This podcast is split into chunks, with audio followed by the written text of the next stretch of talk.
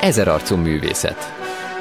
Az első Pesti Egyetemi Rádió művészeti, kulturális témákkal foglalkozó magazinműsora.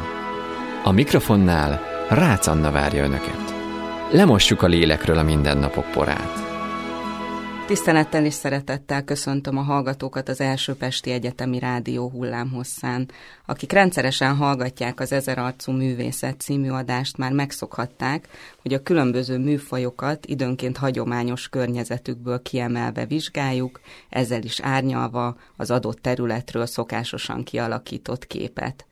Így lesz ez a mostani adás alkalmával is, amikor arra keressük a választ, hogy milyen kapcsolódási pontjai lehetnek jognak és irodalomnak, illetve azzal is foglalkozunk, hogy ennek vizsgálata mivel tud hozzájárulni akár jogi, akár irodalmi ismereteink bővítéséhez, a szemléletünk formálásához a jog és irodalom elnevezésű szemléletről vagy kutatási irányzatról fogunk beszélgetni.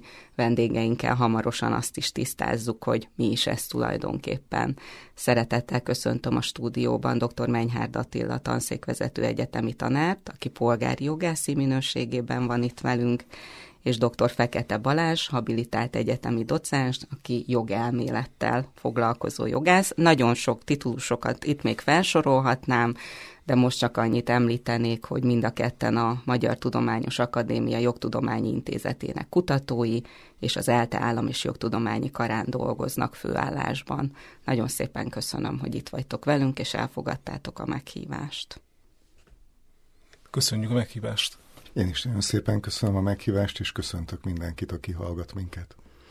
Terveink szerint fogunk beszélgetni a mai adásban két konkrét irodalmi műr- műről is, a témán kapcsán Franz Kafka Per és I. és Gyula Puszták népe című művéről, de mindenek előtt arra kérnélek benneteket, hogy osszátok meg velünk azt, hogy mi volt az az első olyan ö, olvasmány élményetek, amely során már tudatosan észleltétek azt, hogy a jog és az irodalom összekapcsolódása az új távlatokat nyithat, és, és mi volt az, ami ezzel az olvasmányjal kapcsolatban leginkább megragadott benneteket?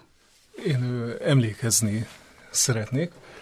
Mielőtt bármivel kezdenék, azt szeretném mondani, hogy én ezt a műsort, meg minden, ami most így elhangzik, Nagy Tamás barátom emlékének ajánlom, aki két éve halt meg, és az olvasmány élményem is a Tamáshoz kapcsolódik. Ugyanis amikor még jóval fiatalabb kutató, meg tanársegéd voltam a Pázmányon, akkor a Házszilágyi István jött egyszer azzal, hogy gyerekek, van ez a jogi és irodalom, és hogy nem lenne kedvetek, 2006-ban járunk, ezt csak jelzem így a számok kedvéért, szervezni egy szimpóziumot, ahol valami ilyesmiről lenne szó. És hát végül is engem mindig érdekelt, mindig szerettem olvasni, szóval ez nem okozott így nagy gondot, és akkor elkezdtünk ezzel foglalkozni, de az igazi áttörés az én gondolkodásomban, vagy ami engem itt sikeresen pályára állított, állított, az az volt, hogy volt 2008-ban egy szimpózium Síkfőkúton, egy nagyon szűk körben a Debreceni Egyetem alkotóházában, és ott a Nagy Tamás tartott egy előadást, ami Hajnóci Péter egyik művéről és annak a, az abban rejlő lehetőségekről a szocialista jogi kultúra kibontására szólt, és utána ezt a Tamás megírta, egy Arkangyal kalandjai a szocializmusban címmel. És a cím. ez a szöveg ez nekem nagyon sok szempontból revelatív volt, hogy hogyan és milyen módon lehet a jog és irodalmat művelni.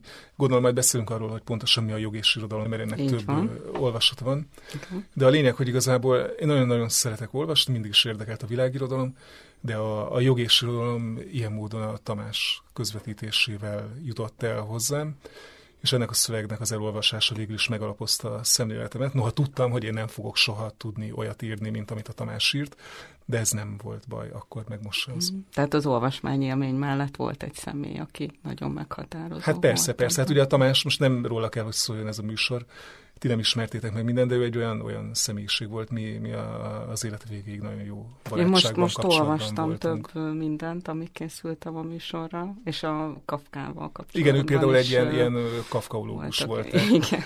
Nem, nem elválasztandó a saját életének az útvesztőitől sem, mm. tehát őt mindig nagyon érdekelte az abszurd, meg ezek, tehát Kafka, Hajnóc, ilyesmi. Uh-huh. Attila, nálad hogy volt ez? Én, én két pont, pontszerű élményt tudnék kiemelni. Az egyik, egyik sem kötődik ilyen szempontból inspirációhoz. Az egyik az a Hamburgi Max Planck intézetnek a könyvtárában ért, amikor teljesen véletlenül és számomra megdöbbentő módon egy ismert német jogtudósnak, József Kohlernek a könyve került a kezembe, ami 1883-ban íródott, Shakespeare Fordham Forum Jurisprudence címmel. Magyarul elmondod? Shakespeare drámákat elemzett jogtudományos módszerekkel, az abban előfordult jogi problémákat nagyon komoly jogtörténeti elemzésekbe ágyazva e, ez a cím is ezt tükrözi. Ez ebből még önmagában nem következett semmi, viszont próbálok visszaemlékezni, mert nagyon régen volt, valamikor a 2000-es évek elején egyszer lett egy ötletem, és a Bibó István szakkollégiumban azt mondtam a hallgatóknak, hogy csináljunk egy jog és irodalom órát. Mi csak polgári jogi problémákat elemeztünk, nagyjából 8-10 irodalmi művel, és, és annyira jól sikerült az a, az, a, az, a, az a fél év, hogy a hallgatók kérték, hogy, hogy csináljunk a következő fél évben is. Viszont ez annyira intuitív volt, hogy azt mondtam nekik, hogy számomra annyira személyesre sikerült ez a kurzus, hogy, hogy én nem tudok ebből még egyet csinálni, mert nekem mindig az fog eszembe jutni, hogy az ott lévő hallgatók erről, erről mit gondoltak. Én utána egyáltalán nem foglalkoztam ezzel nagyon-nagyon sokáig, és, és nekem ez egy ilyen, egy ilyen nagy felfedezés volt, amikor a Balázsjal volt egy beszélgetésünk, és kiderült számomra, hogy létezik egy kör, amelyik, amelyik ezzel foglalkozik Magyarországon, és talán azóta van, hogy ezt újra úgy, úgy komolyabban venném, viszont ez olyan szempontból érdekes, hogy, hogy ahogy Balázs is említette, hogy különböző alapvetően két különböző megértése van, azt hiszem, mi elég jól reprezentáljuk ezt a két különböző irányzatot. Akkor most, hogyha ezt már mondtad is, hogy ez egy irányzat, ha meg kellene határoznotok a laikusoknak is érthető formában, hogy mi is ez a jog és irodalom, akkor mit mondanátok? Mi hát, ez? Én onnan kezdeném, hogy egyrészt föl lehet ezt fogni egyfajta ilyen tudományos mozgalomnak. Ugye itt mind a tudományos, mind a mozgalom azért egy eléggé kérdőjeles kifejezés, de tegyük föl, fogadjuk el hát hipotézisként, hogy vannak, vannak ilyenek. Igen, igen, vannak ilyenek. És hogyha a tudományos mozgalomként fogjuk föl, akkor ez valami olyan, ami a 60-as, 70-es évek amerikai jogtudományából indul, szépen ezt, ráig... Bocsánat, ezt szerettem volna is kérdezni, hogy ennek van valami oka szerintetek, hogy ez a tengeren túlról tud elindulni? Szerintem van, majd mindjárt nem... összeszövöm a két okay, történetet. Bocsánat.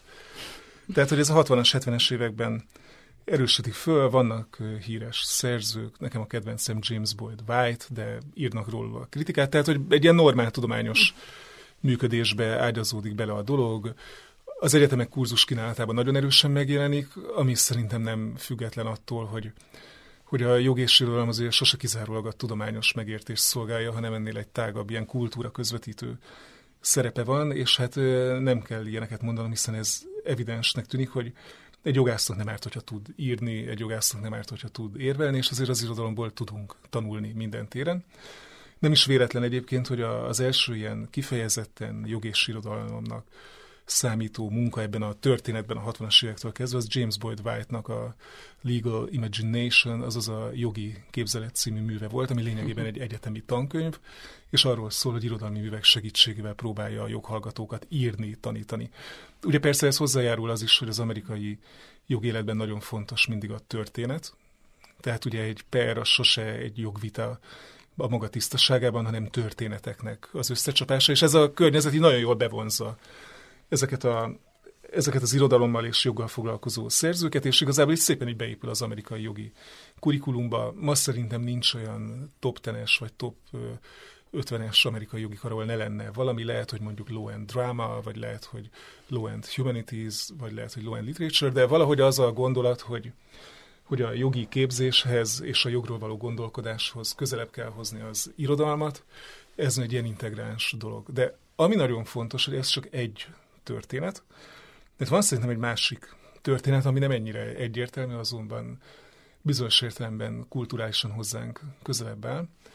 Hogy érdemes azt is végig gondolni, hogy a modernitás során, tehát a modern ilyen irodalom történetben, modern kultúra történetben nagyon gyakran lehet azt látni, hogy nem feltétlenül azok a közgondolkodásbeli meglátások és a dolgoknak, ahogy éppen van most a léte uralkodik. Itt konkrétan arra gondolok, hogy ma ugye azt látjuk, hogy a jog és az irodalom az két teljesen eltérő életszféra. Ugye vannak a jogászok, ők öltönyben lejárnak, járnak, nagyon szigorúak, mindent nagyon tudnak. Vannak az irodalmárok, akik meg ugye lazábbak, ilyen sál a nyakuk körül, és olyan dolgokról beszélnek, amiről Sokszor az is felmerül kérdésként, sincs. hogy egyáltalán kit lehet irodalmárnak. Igen, nevezni. igen, és akkor van még az író, az még azon belül is egy ilyen külön állatfajta, tehát hogy így, így ez a két dolog ilyen hermetikusan elválik, de ismét csak Nagy Tamás tollaival, Tamás gondolataival ékeskedve, egyáltalán nem szükségszerű történelmi értelemben ennek a két mondjuk életszférának az ilyen szigorú elválasztása. Mert például az Egyesült Államok korai története, sőt igazából már az Egyesült Államok korai története, meg a, a gyarmati időszaknak, tehát amikor még angol gyarmat volt ez a térség, a késői időszaka, az ar- arról is szól, hogy hogy akkor még nem alakult ki ez, a, ez az elvállás, és amiután megszületik maga az Egyesült Államok, van egy olyan jogász generáció, aki nem egyszerűen csak jogásznak tartja magát, aki problémákat old meg, hanem a születő új ilyen köztársaság mondjuk papjainak, és bizony a köztársaság gondolkodásbeli, az új köztársaság intellektuális alapjának megteremtésében nagyon nagy szerepet szán a klasszikus irodalomnak. Tehát ma már ez ilyen mhm. abszurdnak hat, de korai amerikai legfelsőbb bírósági ítéletekben gond nélkül behivatkozzák a jogszabály mellett mondjuk Shakespeare-t, ha éppen igen, Vagy hát mehetünk messzebb is, akár az ókori megállja, irodalom, igen, akár, egy Antigoné, vagy... Igen, és akkor ha megnézzük, ez talán nem idegen tőlünk, gondoljunk arra mondjuk, hogy a magyar reformkor, meg a magyar irodalom nagy korszakának, tehát a 19. század első felében, hány olyan írónk van, aki jogi egyetemet végez, nem Nagyon végez sokan. jogi egyetemet, például Arany János, de gyakorlatilag jogászként Most tevékenykedik. Kafka is egyébként, igaz, Kafka hogy is nagyon sokan. Tehát, hogy, hogy, hogy ezzel csak arra akartam rámutatni, hogy egyáltalán nem szükségszerű ez az elválasztás. Uh-huh. És ez a másik történet, ez jóval szertágazóbb, jóval töredékesebb, de azt mondhatjuk szerintem, hogy mindig volt valamiféle, hol szorosabb, hol nem ennyire szoros, de gondolkodásbeli, közlésbeli, kultúrabeli kapcsolata jog és az irodalom között, csak ma, amikor ilyen végtelenül specializáltan szeretünk mindent elgondolni. Uh-huh, szeretünk el. Mert ugye olyan a, a tudós, hogy szeret nagyon magabiztos lenni, és ugye mivel már nagyon sokat tud mindenki, ezért csak ezekben, ahogy Szászi Schwarz Gusztáv mondja, ilyen, ilyen sötét sarkokban kuporgó, magabiztos mesteremberekké válnak a tudósok. Nem pontosan ezt mondja Szászi Schwarz, de talán, talán nem idéztem annyira pontatlanul, tehát hogy hogy ma nagyon szeretjük magunkat ilyen elszigetelten látni. Ez lehet, hogy a tudományban indokolt, mert mondjuk az atomfizikus lehet, hogy nem ért egy másfajta fizikához, de mi, akik ugye nem csak ilyen nagyon szűk dolgokkal, hanem végül is azért valahol a társadalommal, valahol a kultúrával is foglalkozunk, akár jogászként is. Tudatában kell annak lennünk, hogy egyáltalán nem szükségszerűek ezek az elválasztások, és a jog és az irodalom között az által említett görög drámák kapcsán is sokkal szorosabb a kapcsolat, mint hogy azt elsőre gondolnánk. Igen. Akkor Attila, szerinted, hogyha azt mondjuk, hogy ez egy kutatási irányzat, vagy ez inkább szerinted egy szemlélet, melyiket gondolod jobb kifejezésnek? Vagy egy harmadikat?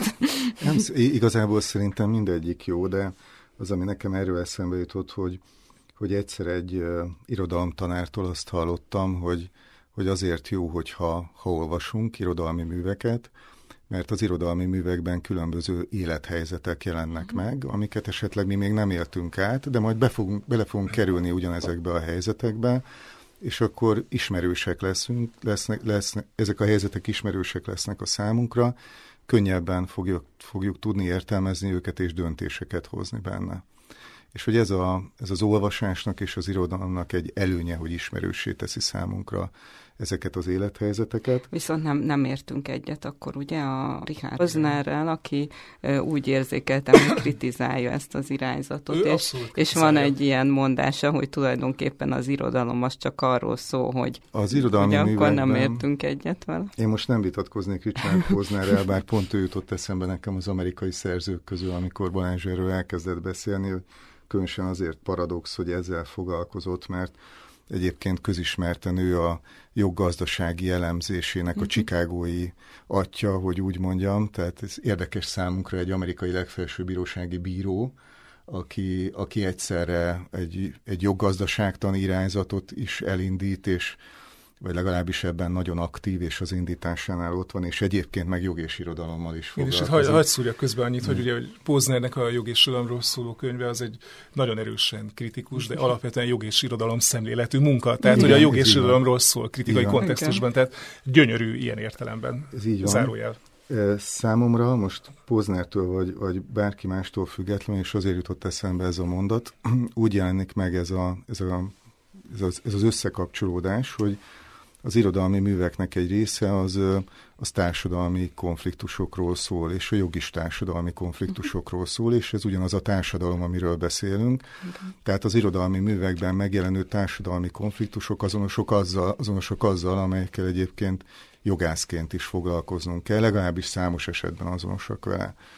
És ebben az esetben viszont a, az irodalmi művek úgy tudják előtárni ezeket a, a konfliktusokat, hogy akár egy világnézetet ki tudnak fejezni, ami szerintem számunkra, jogászok számára rendkívül fontos, ha például valamit hiányolok a mai jogtudományból és a jogtudományos megközelítéséből az éppen a világnézetnek a, a, a hiánya. És, De Attila tudományban nem lehet világnézet, ott tények vannak, és szigorú dogmatikai következtetések. Érzek némi iróniát ebbe a mondatban. Én ezt sosem mondtam. Hát te nem mondtad, csak gondoltam, felvetem akkor ezt az álláspontot. Nem, ez egy másik kérdés, és messzire fog vezetni, majd egy másik beszélgetés. Egy másik műsorban ezt is megmutatjuk.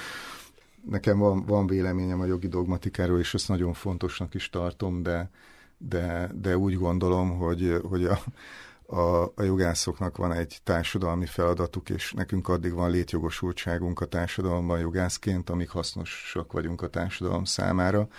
Ez azt jelenti, ez a hasznosság, hogy képesek vagyunk a, a társadalomban és a gazdaságban felmerülő konfliktusokra valamiféle választ adni. A dogmatikának van szerepe a jogtudományi gondolkodásban, de nem feltétlenül ezekben a konfliktus megoldásokban, és ilyen szempontból akár egy-egy mondat is nagyon elgondolkodtató, valószínűleg szentelhetnénk egy, ha most ezt a műsort a jogászok társadalmi szerepének szentelnénk, akkor azt mondanám, hogy kezdjük az a mondattal Shakespeare-től, hogy uh, first thing we do, let us kill all the lawyers, azt hiszem magyar fordításban először is öljünk meg minden törvénytudót, hogyha, ha, ha jól emlékszem, és elkezdhetnénk gondolkozni azon, hogy ez a mondat vajon miért hangzott el e, ebben a műben.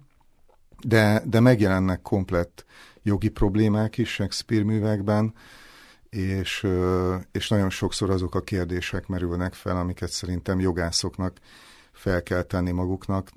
Nekem volt talán tavalyról, tavaly előttről egy egy ilyen egyetemi hallgatói csoporttal, ahol volt ilyen, ilyen foglalkozásunk, egy nagyon emlékezetes beszélgetésem arról, hogy Hamletnek mit kellett volna tennie, és hogy egy, egy jogász hogyan viszonyulhat a, a, a, az, az eljárásokhoz, hogyan viszonyulhat a joghoz, hogyan kell kezelnie azt a helyzetet, amit igazságtalannak tart, vagy ami akár mhm. igazságtalan is. És úgy gondolom, hogy ehhez az irodalmi művek nagyon jó inspirációt adnak. Mondhatnám azt is röviden, hogy számomra nem szól másról az irodalom, mint a jog, abban a részében, amennyiben társadalmi konfliktusokról szól.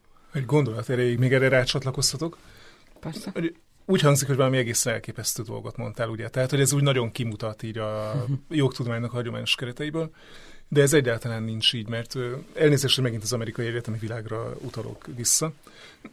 De volt egy nagyon híres professzor, John Wigmore-nak hívták, aki 1890 után arra tett kísérletet, hogy készítsen egy ilyen komplett olvasmánylistát amerikai joghallgatóknak, amiket érdemes elolvasni. És azt a kérdést is meg kellett válaszolni, hogy miért fontos ez a lista. És az egyik első válasza az ez, hogy a jogászi hallgatók azért egy viszonylag ilyen jól behatárolt társadalmi közegből jönnek, és a valósággal való szorosabb kapcsolat, illetve érzékenység felépítése bizonyos kérdések irányába, az az irodalomtól jöhet. Tehát ez valami fajta érzékenyítésre is alkalmas? Én nem szeretem ezt a szót, mert ez nagyon el van most csépelve, uh-huh. de hát nyilván, nyilván, hogyha az, a jogi oktatásban nézzük az irodalom szerepét, akkor az nagyon fontos, hogy az irodalom az olyan problémákat tud megmutatni a hallgatóknak, amikkel vagy de facto nem találkozhatnak, vagy pedig a helyzetüknél fogva nem uh-huh. találkoznak. És ugye nyilván a társadalomnak, ahogy az Attila is mondta, a társadalomnak jó jogászokra van szükség, és ehhez kell egyfajta látásmód, és ebben óriási szerepet játszik az irodalom, de még annyit hagyd tegyek hozzá, hogy aztán nagyon belelendültek ebbe a, az olvasmánylista gyártásba, és 200 fölött lett az ajánlott művek száma. Mit gondoltok? Bocsánat, hogy visszakérdezek, de hogy me, milyen irodalom, tehát hogy mondjuk melyik nemzeti irodalom van ebbe felül reprezentálva nagyon erősen. Ez sokat mond egyébként az amerikai jogásság kulturális attitűdjéről is. Hát, nem biztos, hogy Tip, ugye a, a 20. század legelején vagyunk. Spanyol? Nem, sajnos nem. Hideg. Teljesen hideg. Német? Nem, a francia. Ah. Ugyan, ugyanis Balzak emberi színjátékának szinte az összes kötete, ami megvolt angol uh-huh. fordításban uh-huh. szerepel, és hogy Balzakot tartották például egy olyan szerzőnek, akivel érdemes foglalkozni, mert Balzak művek tele vannak mindenféle jogi helyzetekkel, de nem csak emiatt. És volt benne egyébként egy darab jókai mű is. Az Ezt igen. csak így zárójelben jegyzem meg. De az erre vonatkozó irodalmi kánont azt nem biztos, hogy mi fogjuk felállítani, de majd később szeretném, hogyha beszélnénk arról is, hogy, hogy tudunk-e ajánlani mondjuk egy ilyen olvasmánylistát mi is a Ezzel már régóta gondol, gondolkozunk a Hászlágy István barátommal, hogy kéne egy ilyet csinálni. De, de most is, most is de valahogy nem, hozhatjuk, nem, hogy... Nem, nem, nem volt még lelki erőnk, vagy nagyon el kéne gondolkodnunk. Nem de tudom. ha mondjuk most kéne mondani három olyan könyvet, amit, amit biztos, hogy ehhez a területhez soroltok. Balázsjal volt egy közös kurzusunk, elevenítsük föl annak az emlékeit. Én, én nekem biztos, hogy a, a Velencei Kalmár az, az Shakespeare-től az élen lenne. Igen. Ezt a generálklauzulákhoz és általában a jog, jog szerkezetéhez és a, és a bírósági döntéshozatal szerepéhez szerintem nagyon jó. Hamlet nagyon jó a, a a bosszú, kártérítés és olyan kérdések kapcsán, hogy, hogy mit tegyünk, ha tudunk valamiről, ami nem bizonyított, és, és cselekedhetünk ennek megfelelően. Ebben benne volt még Kolhász Mihály, egy Lócsi Szárvirág vasárnapja, páros, ami, aminél egy nagyon komoly kérdés, hogyha nem tud érvényesülni a jog, akkor, akkor ebben meddig lehet elmenni azt hiszem a sajtó útján elkövetett jogsértésekre Katarina Blum elvesztett tisztessége volt, Böltől. Volt Kafkának a pere, igen. A Azt, azt De az minden jogi kurzusban van, tehát hogy azt így nehéz. De azt nem tudom, hogy ajánlanám ebből a szempontból a, a pert, mert számomra a pernek a megértéséhez kell már egy bizonyos fokú jogi, jogi ismeret, hogy ezt az ember kezelni tudja. Igen szerintem. A többi az, az magában megjeleníti ezeket a, a problémákat, akkor is, ha valakinek semmilyen jogi előképzettsége nincs, ha ezeket olvassa, akkor ugyanazon fog gondolkozni, amin egy jogász uh-huh. gondolkozna. Balázs, mondanál még? Igen, én most így hirtelen, hirtelen zavarba jöttem, hogy melyik lehet az a három mű, amit így ajánlani tudnék. Én most egy kicsit így a, a kortárs irodalom irányába mennék uh-huh. el. Tehát Egyrészt Kertész Szimlének van egy kevésbé ismert műve, ami szerintem kiválóan alkalmazható az oktatásban, meg úgy általában, tehát hogyha valakinek azt akarnám, hogy na, akkor jog és irodalom, akkor olvasd ezt. Ez a jegyzőkönyv című uh-huh. munkája, ami arról szól, hogy hogy kapják le a vonatról túl sok shilling birtoklásáért, mert akkor ugye még nem az Európai Unió tőkáramlásra vonatkozó szabályának a hatája alatt zajlottak a dolgok Magyarországon. És ott nagyon, nagyon szépen előjön az, hogy a, a jog az milyen értelemben képes valóságot konstruálni. Mert hogy van egy hivatalos jegyzőkönyv, és leírja ő is a történetét, és a két történetnek a, az egybevetése, az szerintem ilyen szempontból nagyon érdekes, és rámutat erre a valóság konstruáló dologra, vagy funkcióra. Akkor amit én nagyon szeretek, de az, hogy vajon tanítható-e, ez nekem kérdéses. Ez Camus-nek a, az Idegen mhm. című műve, Ugye az is, hát az, ha nagyon leegyszerűsítjük, egy gyilkosságról szól, de ennél sokkal többről szerintem, mert bemutatja azt, hogy az úgynevezett modern formális jog, amit a, a tárgyaló, amit a, bocsánat, nem a tárgyaló termekben, bár ott is, hanem a, az előadó termekben mi minden alkalommal gyakorlatilag szenté avatunk, tehát ennek a dicséretét zengjük a különböző jogi tantárgyak között, hogy ez mennyire egy törékeny dolog, és mennyire könnyű igazából áldozatául esni ennek a dolognak, amit jogrendszernek neveznek, és ha tudjuk, hogy bűnös, aki elkövette a tettet, mégis az ő szemszögéből így nagyon szépen mondjuk megmutatja ez a regény ennek a rendszernek az embertelenítő, dehumanizáló, nagyon ilyen technikai, és hát a végkifejlet felé könyörtelenül előre haladó mechanizmusát, és a harmadiknál vagyok bajban, mert egy csomó minden van a, a, a fejemben, amit így lehetne mondani, de megint csak mondjuk így magyar irodalomban gondolkodom, és én, én mindenképpen ajánlanám a, a népi íróknak a, a műveit. A Fia Gézának a Viharsarok például Iésnél a Pusztánk népe, mert ott meg saját magunkról tudhatunk meg meglehetősen sokat. Szerintem, hogy van egy elképzelésünk, hogy ugye, hogy a magyar polgári jog már milyen fantasztikusan fejlett volt mondjuk a két világháború között, és akkor láthatunk egy valóságot, ami pedig nem tartozik ennek a polgári jognak a hatája alá. De ezt most így hirtelen Oké. Okay. Attila utalt már rá, hogy van ezen a mondjuk az, hogy kutatási irányzaton belül két jól elkülöníthető megközelítés.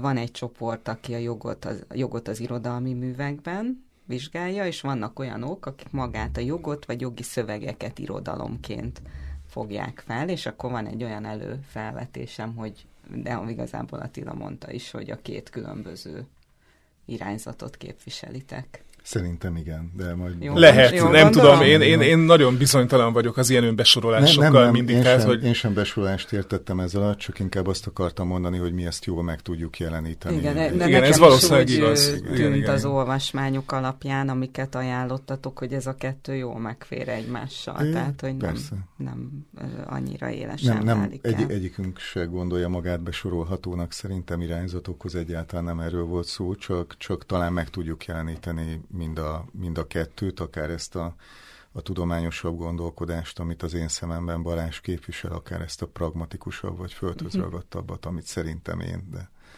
És akkor mondan, kérdezném is, hogy amit te képviselsz, annak a megközelítésnek talán az az egyik fő problémája, hogy a jog és az igazságosság hogyan viszonyul egymáshoz. És, és valahogy a jog kritikájához is kapcsolható ez a szemlélet. Hát egy része biztosan, mert valahol ez egy, ez egy alapkérdése a, a társadalomnak, meg alapkérdése kell, hogy legyen a jognak is, bár, bár az igazságról nem nagyon szeretünk beszélni jogászként, mert annyira bizonytalannak tartjuk ezt a fogalmat, hogy annyi minden érthető alatta, ami nagyon nehezen kezelhető, és ezért a hallgatókkal se szívesen beszélünk erről. Könyveket lehet róla írni, hogy mi az, és a, és a vége mégis ugyanaz, hogy úgy értjük, hogy miről van szó, csak, csak, csak nem biztos, hogy ezt jól, okay. jól meg lehet határozni. De, de nem mondanám, hogy tehát nem mondanám, hogy, hogy ez egy középpontban van. Néha mondjuk a Velencei Kalmárban kifejezetten még jogtechnikai megoldásokkal is foglalkozhatunk, annak kapcsán még a német jogtudományban is volt vita arról, hogy jó-e a, a döntés, idézőjelbe tett bíróságnak a, a döntése, és ezen még német jogtudósok is képesek voltak vitatkozni, ami, ami ugyanakkor a magánjog szerkezetének, a polgári jog egy, egy szerkezetének a sajátossága, hogy, hogy a bíróság van a, van a középpontban, és ez a, a, az írott jog az, az hogyan viszonyul. De de akár vannak olyanok is, amiket most nem feltétlenül említettünk, ahol akár egy szerződési jogi probléma, vagy uh-huh. egy, mhm. egy tulajdonjogi probléma is, is jól modellezhető. Balázs, és amit, amit talán te képviselsz inkább, mondtad, hogy nem szereted ezeket a beskatujázásokat, de mégis, az egy olyan szemlélet, ami, ami azt tartja, hogy a nyelvében él az ember, és a beszéd vagy a szövegek által határozzuk meg önmagunkat, vagy azt a közösséget, amelyben létezünk, és ugye vizsgálja azt is, hogy a jogvilágában hogyan ö, tudnak létezni akkor különböző narratívák, és ami nagyon érdekes volt ebben, hogy az irodalomtudomány eredményei is fontosak a a számára. Mennyire kell ehhez kicsit irodalmárnak is lenni, vagy irodalomtudományban jártasnak lenni? Hát igen, szeretik a, a, az interjúkészítők, amikor az ember ilyen választ ad, de most én mégis ilyet fogok, hogy, hogy hát nem tudom. Tehát, hogy, hogy ez is, azt is lehet mondani. Engem, engem mindig, mindig egy picit csapdába ejt, vagy, vagy valahogy olyan, olyan furcsán hat rám, amikor, amikor ezeket az ilyen, ilyen hogy te jogászként érthetsz az irodalomhoz, vagy te irodalmárként mondhatsz-e valamit a történelemről. Tehát uh-huh. persze, tehát vannak ilyen nagyon szigorú szaktudományos határok, amiket nem lehet átlépni, de szerintem semmi sem zárja ki, hogy az ember érdeklődő olvasóként mondjuk foglalkozon irodalom elmélettel. És ugye, hogyha az ember érdeklődő olvasóként sokat olvas, akkor az se zárható ki, hogy a fejében összeállnak dolgok. Mm. És persze lehet, hogy erről nincs papírja, de, de attól ez, ez a tudás, hogy... ez még beépülhet a uh-huh. jogászi gondolkodásodba is szerintem. Tehát akkor ez azt jelenti, hogy, hogy ahogy te ez, foglalkozol ezzel a dologgal, olvasol irodalom. Én, én igyekszem nagyon sokat példát, uh-huh. igyekszem példát venni, az előbb már említett Tamásról, ő, neki nem volt papírja arról, hogy irodalmár lenne, mégis egészen lenyűgöző irodalomelméleti ismeretrendszerrel rendelkezett. És hát én is, ami engem érdekel azon a területen, én is próbálom magamat kigyúrni, és szellemi értelemben természetesen. Tehát, és hogy, hogy, ahogy ezt így mondtad, hogy ugye nyelvében él meg a narratívák, amik összerakják a mi világunkat. Például van, a, a, van egy szerzőt, úgy hívják, hogy James Boyd White, és ő azért izgalmas, mert nagyon jó dolgokat mond, és ha már a, a papírok dolga, akkor neki van PhD-je jogból és irodalomtudományból is. És neki van egy nagyon érdekes meglátása, ami ugye lehet jogtudomány, meg lehet irodalomtudomány, attól függ, hogy honnan nézzük, hogy igazából a, a jog az retorika, egy retorikai jelenség valójában, de a retorikán belül is egy izgalmas jelenség, mert az úgynevezett konstitutív retorikának az egyik alfaja. Ezt egy kicsit meg tudom És miért fontos? Meg, igen, miért fontos mindez? Azért, mert hajlamosak vagyunk a jogban csak a szöveget, meg a technikát, meg ezeket látni. Tehát, hogy így, így megoldjuk a problémát, tudjuk, hogy mikor kell beadni a fellebbezést, szerződést kötünk, uh-huh. érvényes, bejegyzik a tulajdonjogot, helyde jó. De ezen túl a jognak van egy másik dimenziója, és ennek a dimenziónak a megértése, és szerintem itt lehet látni a jog és a az eszenciáját, tehát hogy ennek a dimenziónak a megértése meg kivezet a hagyományos jogtudomány keretéből, mert a hagyományos jogtudománynak egyszerűen erre nincs szótárkészlete, eszközkészlete. Miről van szó, hogy amikor a, egy tárgyalás lezajlik, amikor egy jogi vita van, akkor ott nem csak egy technikai vita van, hanem elhangzanak érvek, az érvekből történetek épülnek föl, a történetek mögött narratívák jelennek meg, és ilyen értelemben minden egyes bírósági társas, tárgyalás, vita jogi vita, az a mi közönség, a közösségünket is újra teremti. Mert amikor rákérdezünk olyan dolgokra, hogy igazságosnak tartunk-e valamit, helyesnek tartunk-e valamit, megfelele ez mondjuk a mi erkölcs felfogásunknak, akkor ott nem csak egy jogi problémáról van szó, hanem folyamatosan reflektálunk a saját létezésünk kereteire is. És ezért hívja White a jogot konstitutív retorikának ebben az értelmezésben, mert a, a jog segítségével a mi ilyen lelki, szellemi, kulturális közösségünket építjük napról napra folyamatosan. Nem azt mondom, hogy újra, de hogy így szépen így építgetjük. És ha megnézzük a jogunkat, akkor egy csomó mindent megtudhatunk magunkról is. Tehát például arról, hogy milyen nyelvi kompetenciákat várunk el a jogtól. Ugye erről az Attila talán többet tudna mondani, hogy több jogszabályt olvas, mint én, de szerintem a magyar jogszabályok szövegében csinál. A magyar, magyar jogszabályok nyelvi színvonala szerintem sokat mond a mi kultúránkról hogy milyen fordulatokat használ meg ezek, akkor uh-huh. azt a kérdést igen, is föl igen. lehet vetni, hogy hogy... Vannak olyanok, amiken évekig gondolkozik az ember. És utána hatályon, hogy, mire megértett hatályon kívül helyezik, ugye? A lemondás a tárgyalásról Tehát, hogy, például. Hogy van, van, a, van, a jog, van a jog mögött egy nyelvi kultúra, amit érdemes figyelni, és ugye ez azért izgalmas, mert ez a nyelvi kultúra nem csak egy ilyen külső dolog, hanem ez a mi belső dolgunk. Tehát a mi belső adottságunk. Tehát ezen a nyelvi kultúrán keresztül látjuk a világot, és ilyen értelemben egy kicsit teremtjük is. De azt is például érdemes megfigyelni, hogy tudunk-e a jogintézményeinkből, meg a jogszabályainkból valamiféle ilyen, ilyen önálló, ilyen kulturális arcélt, vagy bármit meghatározni. Uh-huh. Tehát ez elvezet messzire, de hogy, hogy nem véletlenül, hogy a jogszabályok szövegei a fontosabb jogszabályoknak van például preambuluma, ahol nem, nem jogi, nem szigorúan jogi megfontolásokat, de, de valamiféle ilyen értékelköteleződést is uh-huh. deklarálnak akár a jogalkotók. És akkor ugye ott van még a harmadik dolog, hogy ezek nem adottak, és ez ennek a lényege. Tehát nem az van, hogy tudjuk, hogy akkor ez a jogszabály most akkor ez ezt mondja, mert szeretjük így tanítani, hanem ezek mindig egy bíróság előtti vitaszituációban alakulnak ki, hogy pontosan mi az adott helyzetben, egy adott ügy vonatkozásában egy adott jogszabályhelynek a jelentése. És ennek a csúnya szóval mondom megcsinálása, ez a konstitutív, konstitutív retorikai Mert ezt nagyon jó kell tudni modellezni az életre. Hát persze. Ezek Megegyebek. És ugye mi, mi az érdekesebben? Tehát ami, amit White mond, ez most, ha innen nézem, jogtudomány, ha onnan nézem, mit tudom, narratív irodalomtudomány, ha meg amonnan nézem, akkor retorika. Tehát, hogy én nem hiszek abba, hogy érdemes ezt annyira így fölvagdosni. Ez érdekes, Attila, amit Balázs mondott a, a nyelvről, mert most csak viccesen mondtam, hogy csinálsz is jogszabály, de azért tényleg tehát részt vettél az új polgári törvénykönyv megalkotásában. Igen. Amikor egy jogszabályt ö, alkotnak, amikor ezen dolgoznak, akkor az, hogy nyelvileg az helyes legyen, és érthető legyen, és amit leírunk, az azt jelentse, amit szeretnénk, az, az hogy alakul? Van erre külön valaki, aki erre figyel? Vagy a, az a jogszabályt alkotóknak, a kodifikátoroknak kell erre figyelniük? Hát igazából nem tudom, hogy jól meghatározható-e egyáltalán az, hogy, hogy ki a kodifikátor. Mert van valaki, aki megcsinál, elkészíti egy szövegnek a tervezetét, az átmegy még más kezeken is, beleír ez az amaz, és a, és a végén lesz egy olyan szöveg, aminek lehet, hogy pont nincs értelme mert a végén nem volt senki, aki ezt megnézte volna. Tehát ez szerintem nagyon sokszor valójában a ráfordított erőforrásoknak, ilyen személyes erőforrásoknak a kérdése, hogy mennyire lehet jól csinálni. Nekem van egy érdekes személyes tapasztalatom, hogy én úgy érzem, hogy nekem azok a szövegeim sikerültek jobban, amik, amiket teljesen eredeti módon én találtam ki, az konzisztens tudott lenni, rövid tudott lenni és, és pontos.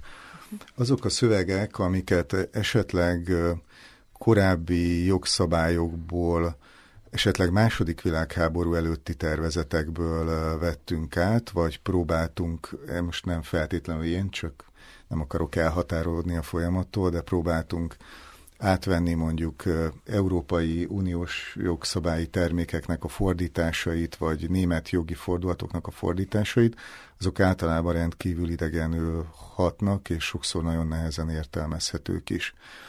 Tehát ilyen szempontból én azt nem látom, hogy, hogy létezne egy ilyen, egy ilyen közvetlen ö, hasznosulás a, a jogalkotásban, viszont azzal mélységesen egyetértek, hogy a, a jog keletkezése az valójában mindig egy konkrét társadalmi konfliktushoz és a bírósághoz kötődik. Tehát az én fejemben nem az a hierarchia, hogy van egy jogalkotó, aki alkot egy parancsot, és a, és a bíróság azt végrehajtja, hanem, hanem inkább az, hogy, hogy a bíróságnak kell meghatároznia az adott helyzetre irányadó jogot, amiben akár felül is írhatja a, a jogalkotó parancsát.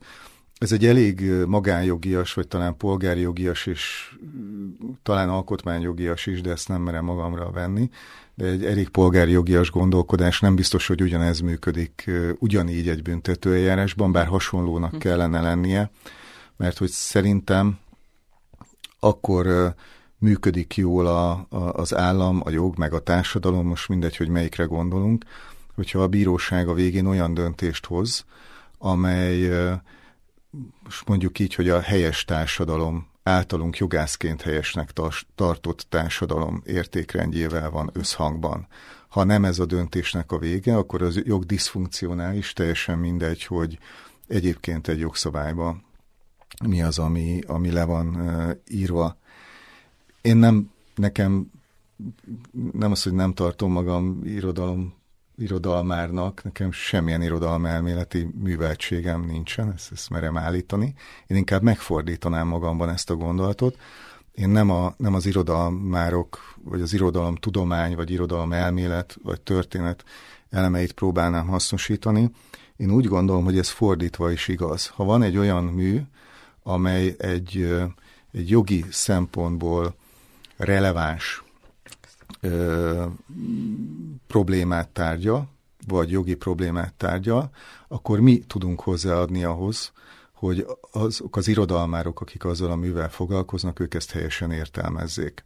Mert ők sem rendelkeznek azzal a jogi tudással, vagy gondolkodásmóddal, amivel ezt meg tudják tenni. És Igen, lehet, hogy meglátnak művekben sok mindent, de, de, de pont ezt a részét nem.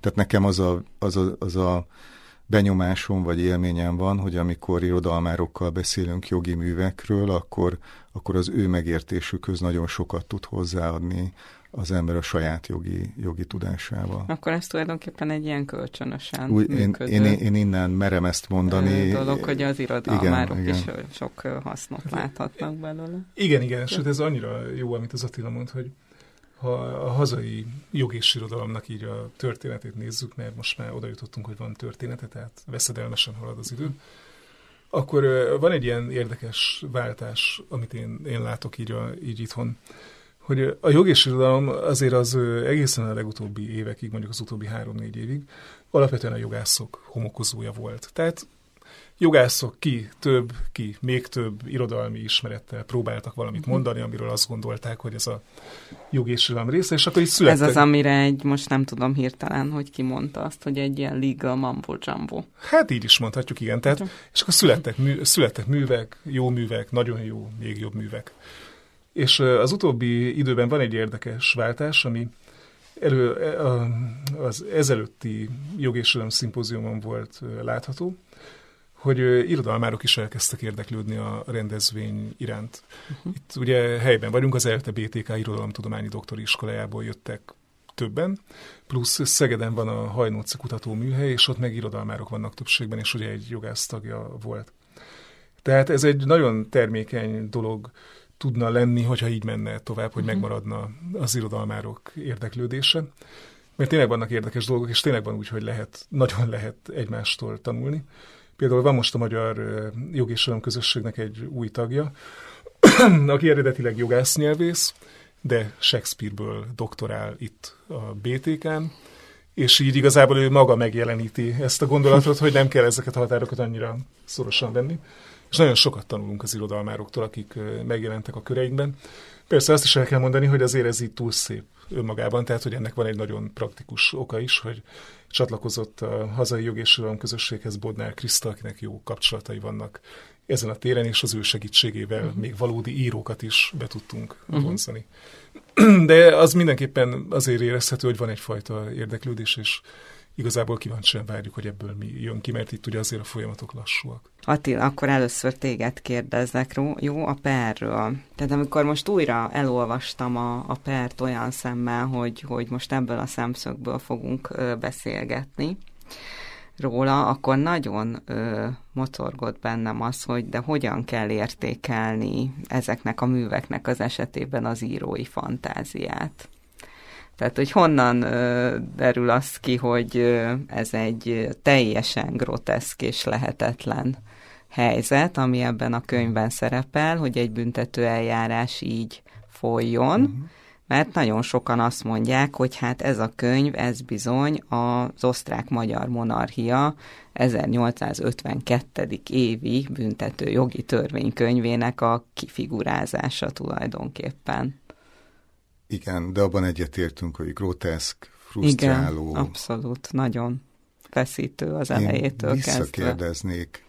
miért pont a per az, ami ennek az életérzésnek a kifejezésére annyira alkalmas volt? És ennek a műnek a kapcsán engem ez foglalkoztat. Nem az az hmm. érdekes, hogy, a, hogy az író mit akart elmondani, jogi szempontból, vagy a, vagy a jogi megközelítés szempontjából számomra, hanem, hanem az az érdekes, hogy miért pont egy bírósági eljárás. Uh-huh.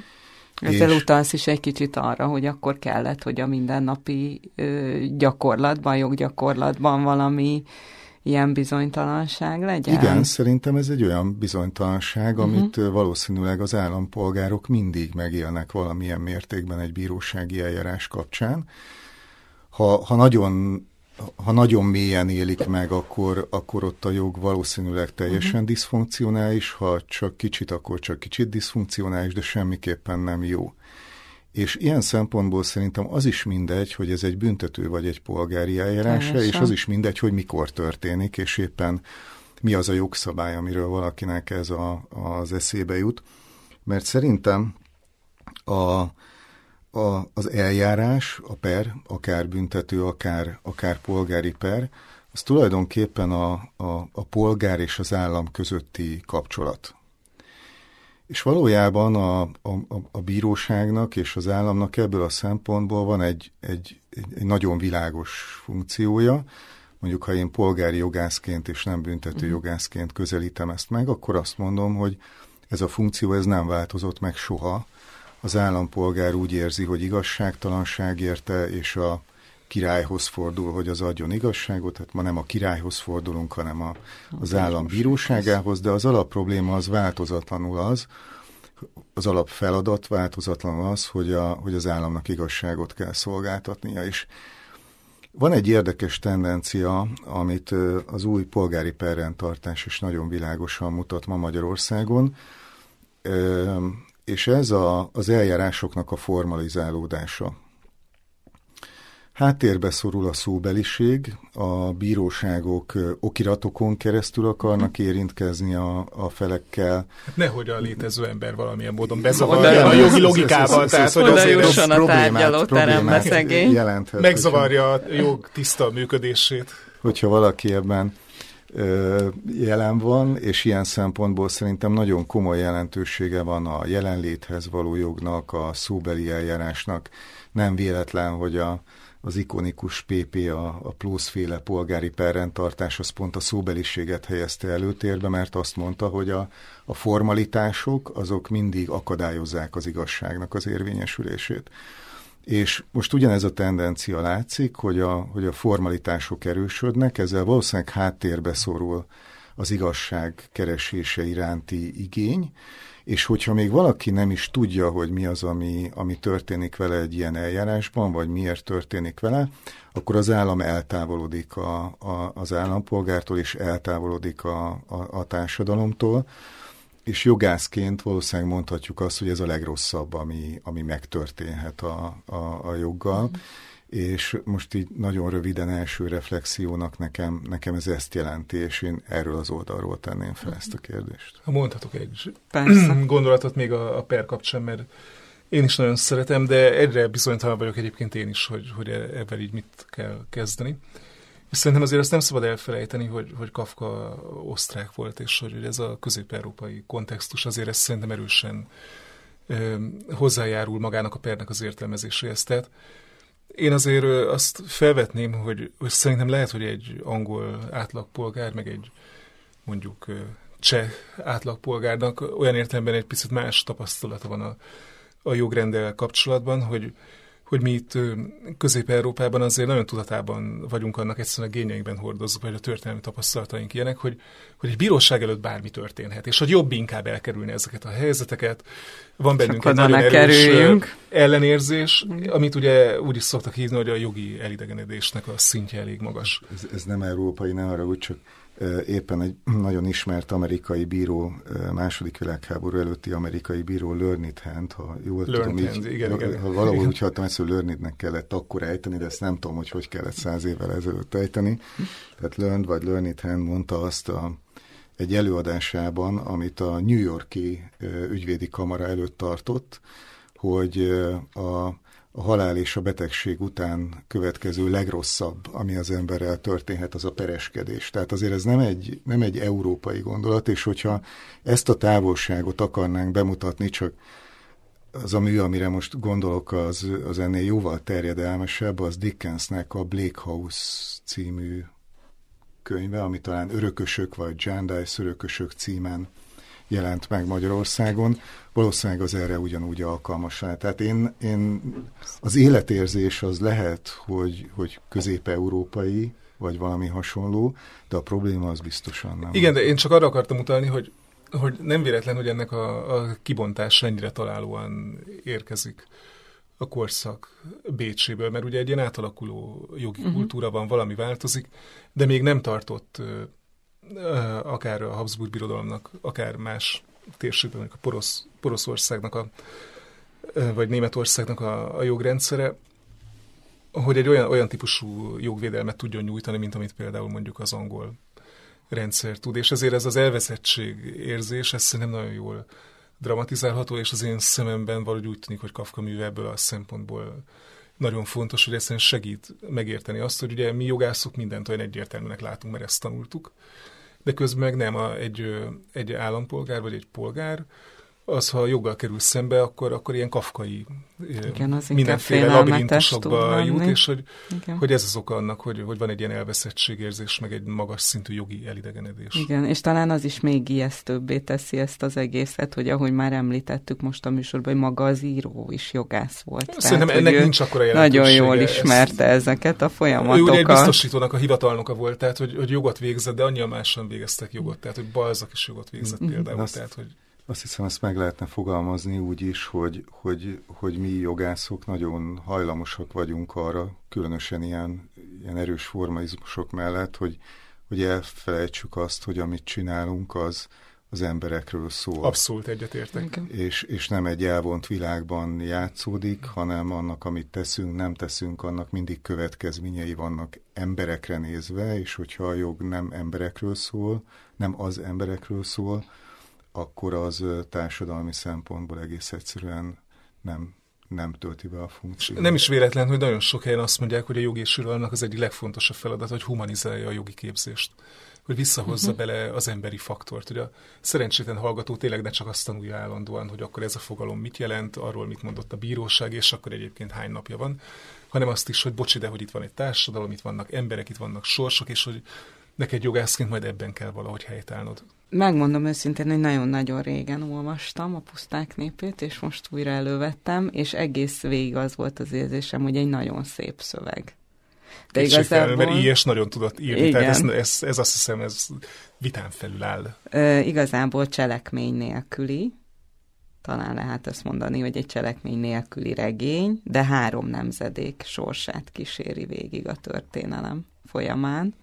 Szerinted mit, mit tud hozzátenni ehhez az irányzathoz, jog hát, és ha, irodalomhoz ha, ha, ha, ha, ha már a szép írás, hogy ilyesnek vannak gyönyörű szóképei, és kétszer használja ugyan a műben, de szerintem óriási jelentősége van, hogy az úgynevezett ősi pusztai alkotmányról ír. Uh-huh.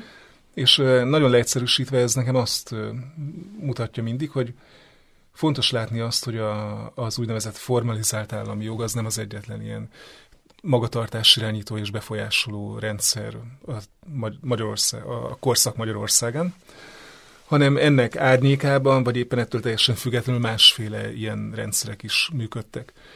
És ez az ősi pusztai alkotmány szerintem azért nagyon érdekes, amiről így és egy csomót ír, egy tanulmányomban én szépen így kiszelegettem, szétszállaztam az egész történetet ebből a szempontból, hogy vannak olyan kulturális vagy szociokulturális konfigurációk, amelyek, hogyha együtt állnak, akkor igazából olyan minták kialakulását segítik elő, amelyek eltérnek magától a hivatalos államjog által közvetített felfogástól, értékrendtől. És az ősi, ősi pusztai alkotmány mögött szerintem van pár ilyen szociokulturális konfiguráció, például a, a tulajdon nélküliség, tehát hogy ugye az a réteg, akikről szól a zsellérek, nagyon különbözőek voltak, de egy dolog közös volt bennük, hogy szinte nem, jelent, nem rendelkeztek tulajdonnal.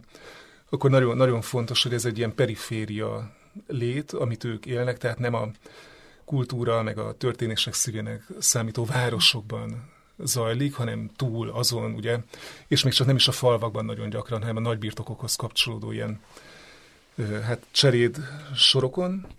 És a harmadik pedig, hogy ugye erre a korszakra már, amiről így és műve szól, a magyar társadalomnak a felső rétege az nagyon erősen eljutott az individualizáció egyik maga, egy magas szintjére. Tehát ilyen, ilyen klasszikus, ilyen polgári társadalom volt kialakulóban, amely a felelős egyén eszméjén nyugvott, és ehhez képest pedig az ősi pusztai alkotmány személyi hatája alá tartozó személyek, ha élhetek ezzel a csúnya szóképpel, élete abból a szempontból közös, hogy itt egy sokkal erősebb ilyen közösségi szerveződésről van szó, ami ugye a családon nyugszik, és hát ilyes gyönyörűen írja, hogy, írja, hogy családon mindkét ágán egy-egy asszony vitézkedett.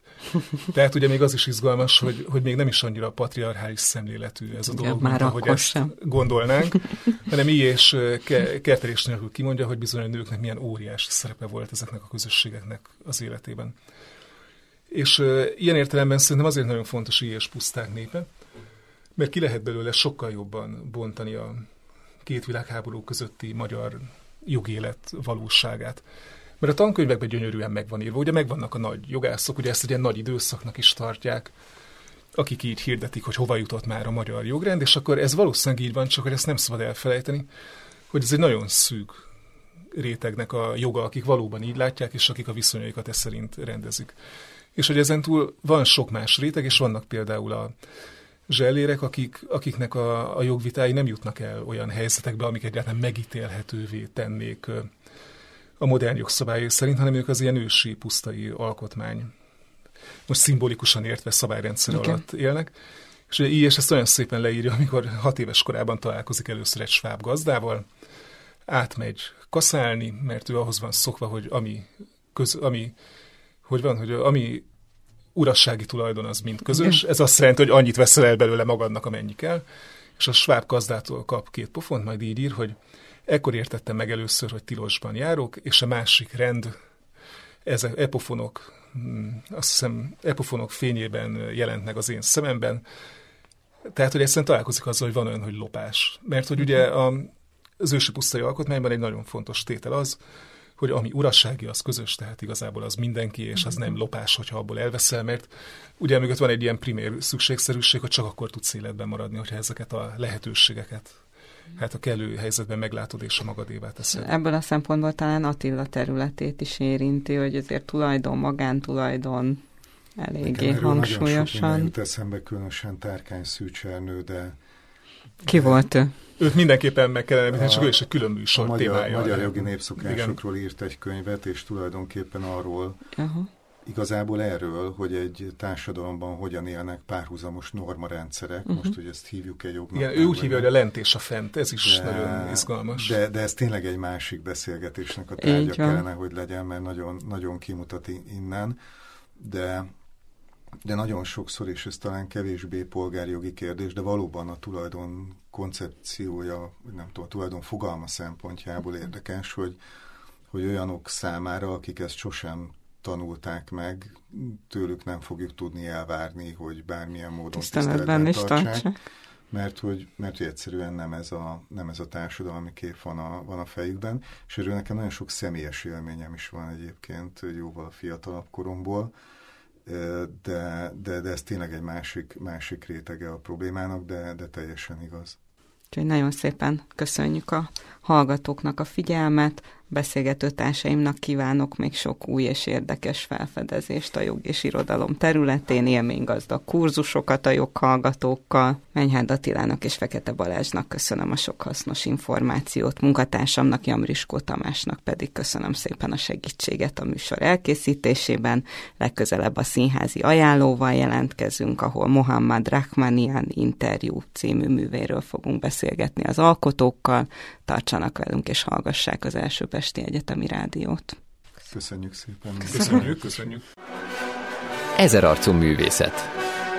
Az első Pesti Egyetemi Rádió művészeti, kulturális témákkal foglalkozó magazinműsora. A mikrofonnál Rácz Anna várja Önöket. Lemossuk a lélekről a mindennapok porát.